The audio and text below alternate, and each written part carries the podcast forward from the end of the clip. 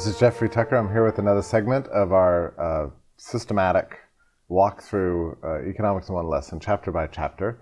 And now we're on the very last chapter, which is saving. Uh, chapter on saving, which is uh, packed with uh, information that's relevant to today's economic situations. And I have with me Roger Garrison at Auburn University, our uh, expert on business cycle and macroeconomics generally. Mhm. Dr. Garrison? Thank you. Glad to talk about Hazlitt's book. Um, okay, tell me about his chapter on saving. Um, perhaps you can begin with uh, where we were in 1946 when he wrote this and why he wrote it. It's a great chapter. Uh, he, he talks about saving as, a, as sort of the essence of the problem of, of the economic thinking of the time. He doesn't mention John Maynard Keynes even once in that chapter. Uh, mentions very few names, but of course that's who he's talking about. Uh, Keynes was against saving uh, uh, because he thought it was spending that got us prosperity. And uh, Hazlitt was there to show us that uh, saving just shows up as spending in another form and a more socially useful form at that. It seems strange that it would even be a controversy at all to say that saving is actually a good thing, since from an individual point of view, it's always a good thing. In fact, doesn't he tell something of a story that relates macroeconomics to individual Yes, the, yes, yes. The two brothers Right. uh, each inherited a good sum of money, and uh, one spends it on consumption, the other one spends very little and saves. And the popular view is that the one that spends is helping the community by creating jobs. But Hazlitt's point, of course, is the one that saves uh, is helping the community more by uh, funneling the savings through investment and increased growth in the economy and increased output in the future. And this, again, returns to his theme of what is seen and unseen. That's right. That's right. Uh, it also uh, what's involved here is is uh, the issue of whether the markets work or not. The the, the economist Keynes in particular, uh, who argued that uh, spending is good and saving is bad, uh, they argued that partly because they didn't think the market could transform saving into investment. And uh, uh, Hazlitt is just right on when he brings in the interest rate and identifies that as the market mechanism, as the as the relevant price uh, that uh, translates saving into investment. The interest rate adjusts so that however much is saved is borrowed by the business community and spent uh, on investment projects, uh, creating output for the future. This, this error that consumption is the reason for economic growth is still pervasive, isn't it? It is. It is. Uh, and it shows up uh, with these throat clearing remarks on the news about uh, consumption is uh, 70% of the economy or whatever the current percentage Yeah. is, uh, uh, as if that's what we need to pay attention to because that's what drives uh, the economy. It also goes back to Keynes' view that uh, all of the macro magnitudes move up and down together. And so uh, if you want to get the economy as a whole, uh, output as a whole to move up and down, well, work on consumption. That's the biggest component. Get it to move up. And, and that's because uh, Keynes wasn't thinking in terms of um, intertemporal coordination of That's economic right. forces. That's right. His his level of aggregation in his theory didn't allow him to deal with that issue at all. And so uh, consumption is now, saving is in the future. And uh, what, what comes out, uh, where, so anything we consume now comes out of the future. Mm-hmm. That's, that's the idea. And, the, and this model wasn't part of his thinking at all. Everything was Right. Well, actually, according to Keynes, saving was just a leakage from the system. Uh, yeah. It even shows up in the early textbooks, in Samuelson's textbook, Yeah. uh, for instance, as uh, a hydraulic device where that has a leak, and what's leaking out is called saving. Doesn't go anywhere. It doesn't help the economy. But again, it's uh, it's the breakdown of the market in Keynes' view that uh, that gave him that result. He didn't think the interest rate functioned to coordinate saving and investment. And we still see, I guess in 46 there were attacks on hoarding. That's right. Especially in wartime. I, I can't imagine what people must have been going through. Uh, That's right. That would be the first impulse would be to, you get something, hold it. That's right. Yeah, and in, in some market conditions, there's good reason to hoard. Uh, Although hoarding is a pejorative term. It, Yeah. I remember Murray Rothbard used to define hoarding as you holding more money than I think you ought to hold. but uh, everybody holds money, and they make their own choices about how much of it to hold. Uh, uh, Hazlitt indicates that uh, hoarding is rarely the a root problem of any macroeconomic problem it, or any macroeconomic situation. It may well be that some people hoard more than others, and that people hoard more at some times than others. But typically, if it's a problem, it's it's triggered by some policy perversity that gave rise to it. Uh, increasing uncertainty and risk, and people respond. Sure. Yeah, and sure. of course, you never hold just to hold things forever. You hold with right. the intention to eventually consume. In any case, that's right. Yeah, that's right. The same thing for savings, by the way. That that the savings is treated as just a, a dead end. Yeah. Uh, even in modern macroeconomic theory, it's it's pretty much a dead end.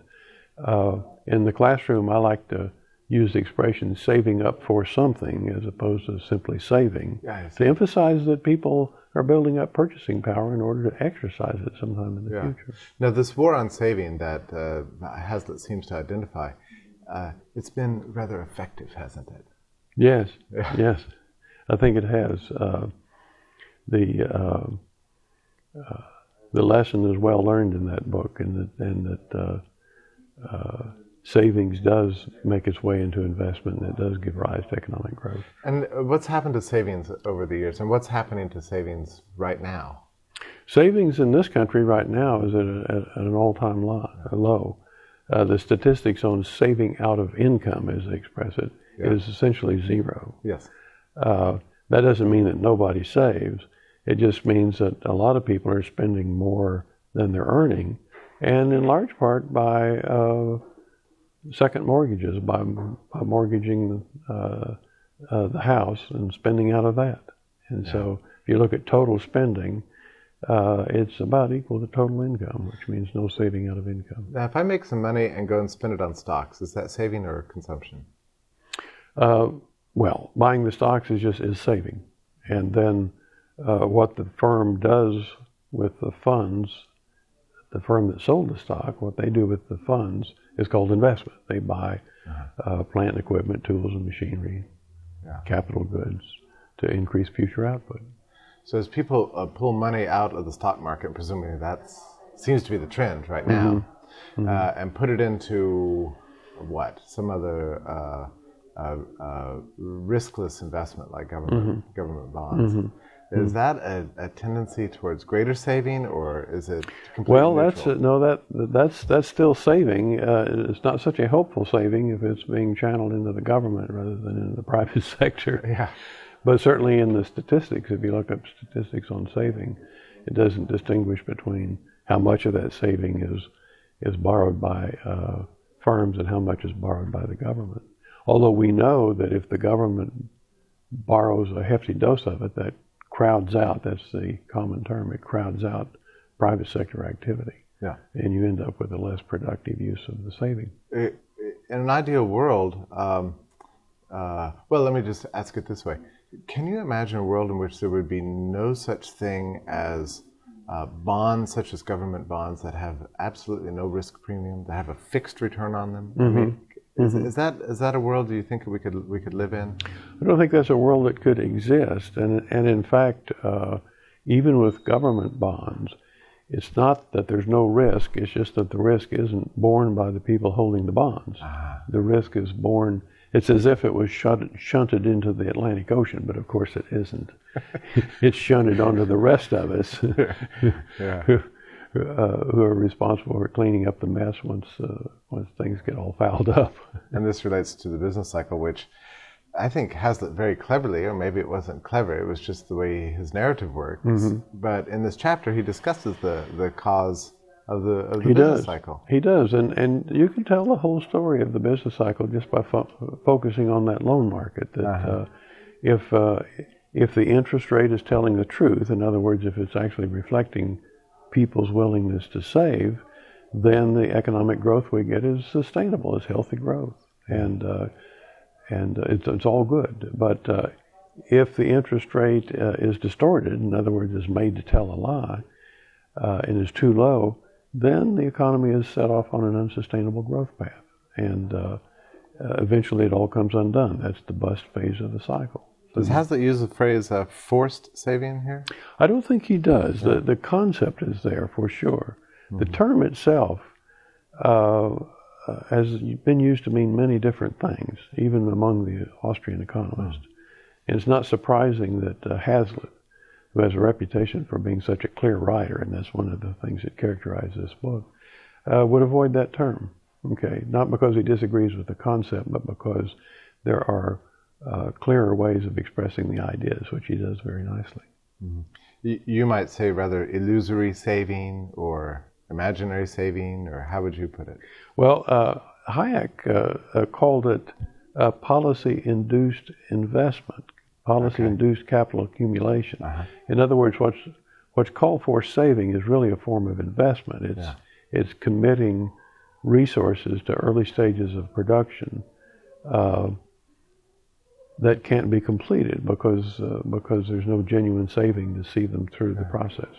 So what you're speaking about is a pure model of, uh, of an Austrian uh, business cycle, but every business cycle is different, right? Yes. Uh-huh. Right. So you can't expect the same features from everyone. That's true. Yeah. That's true. In fact, uh, what what tends to happen is is that uh, business cycles tend to ride piggyback on whatever happens to be going on at the time. Uh-huh. And uh, here, we, here we can see uh, similarity and differences between current situation and, and earlier situations.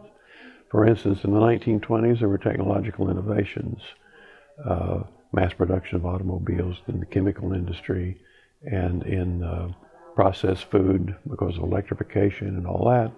And uh, the artificially low interest rate just uh, caused an increase there beyond what could actually be sustained. Okay, so you got a, a boom of that sort. In the 1990s, uh, uh, you had a digital revolution going on, yeah. a genuine digital re- revolution. But the lower interest rate under the Clinton administration uh, just uh, magnified that beyond what could be sustained. Okay, and so now we have a similar thing. The difference is that it's not it's not something that's going on in the market that got amplified, but some policy perversity, namely subsidizing home ownership. Uh, which was a perversity in and of itself but it got even amplified further by the increase in the money supply and the low interest rate. Well, you know, I, I think that's an excellent insight, and it helps account for I mean, this this point that that the new credit that the business cycle sort of piggybacks on whatever happens to be going on. At that's the time. true, and that's that's what makes them different. Okay, and that's partially what accounts for the theory that uh, the cause of the business cycle is some sort of uh, technological shock. Right. That's a, right. that's also an illusion, isn't uh-huh. it? Because oh, sure, it, it's confusing cause and effect, or it's mis, misidentifying the causal factors. That's true. That's true, and it also derives from the fact that uh, the Federal Reserve uh, adopts this real bills doctrine, which uh, suggests that they supply credit at currently available interest rates, which which essentially uh, causes them to pump money into credit markets when there's an increased demand for credit rather than let the interest rate adjust uh, to that new market condition. Is there any way to know for sure whether or not the interest rate that the Fed is uh, seeking to achieve mm-hmm. uh, is the correct one or mm-hmm. not? No, actually there isn't, and, and but that's but, but that's not at all surprising. In the same sense, there's there would have been no way in the Soviet Union to figure out what the price of shoes ought to be yeah. if the government, if only the government is creating shoes. So you can't say, well, you need a market. Low, you, know. you, need a market to tell you what the price of shoes would be, and you need a decentralized banking system to tell you what the interest rate should be. Okay, so uh, your proposal then isn't for the Fed to do a better job at what it does. Right it's to have it stop doing what it's doing and yes, let the we, market do it. Right, all right. We need decentralized banking. okay. And this is a, a, a, position that Hazlitt endorses or, or not? He doesn't get into that. He yeah. doesn't get into that. Uh, the, the spirit of Hazlitt suggested he well might. Yeah, very good. Well, thank you very much, Dr. Garrison. Thank you.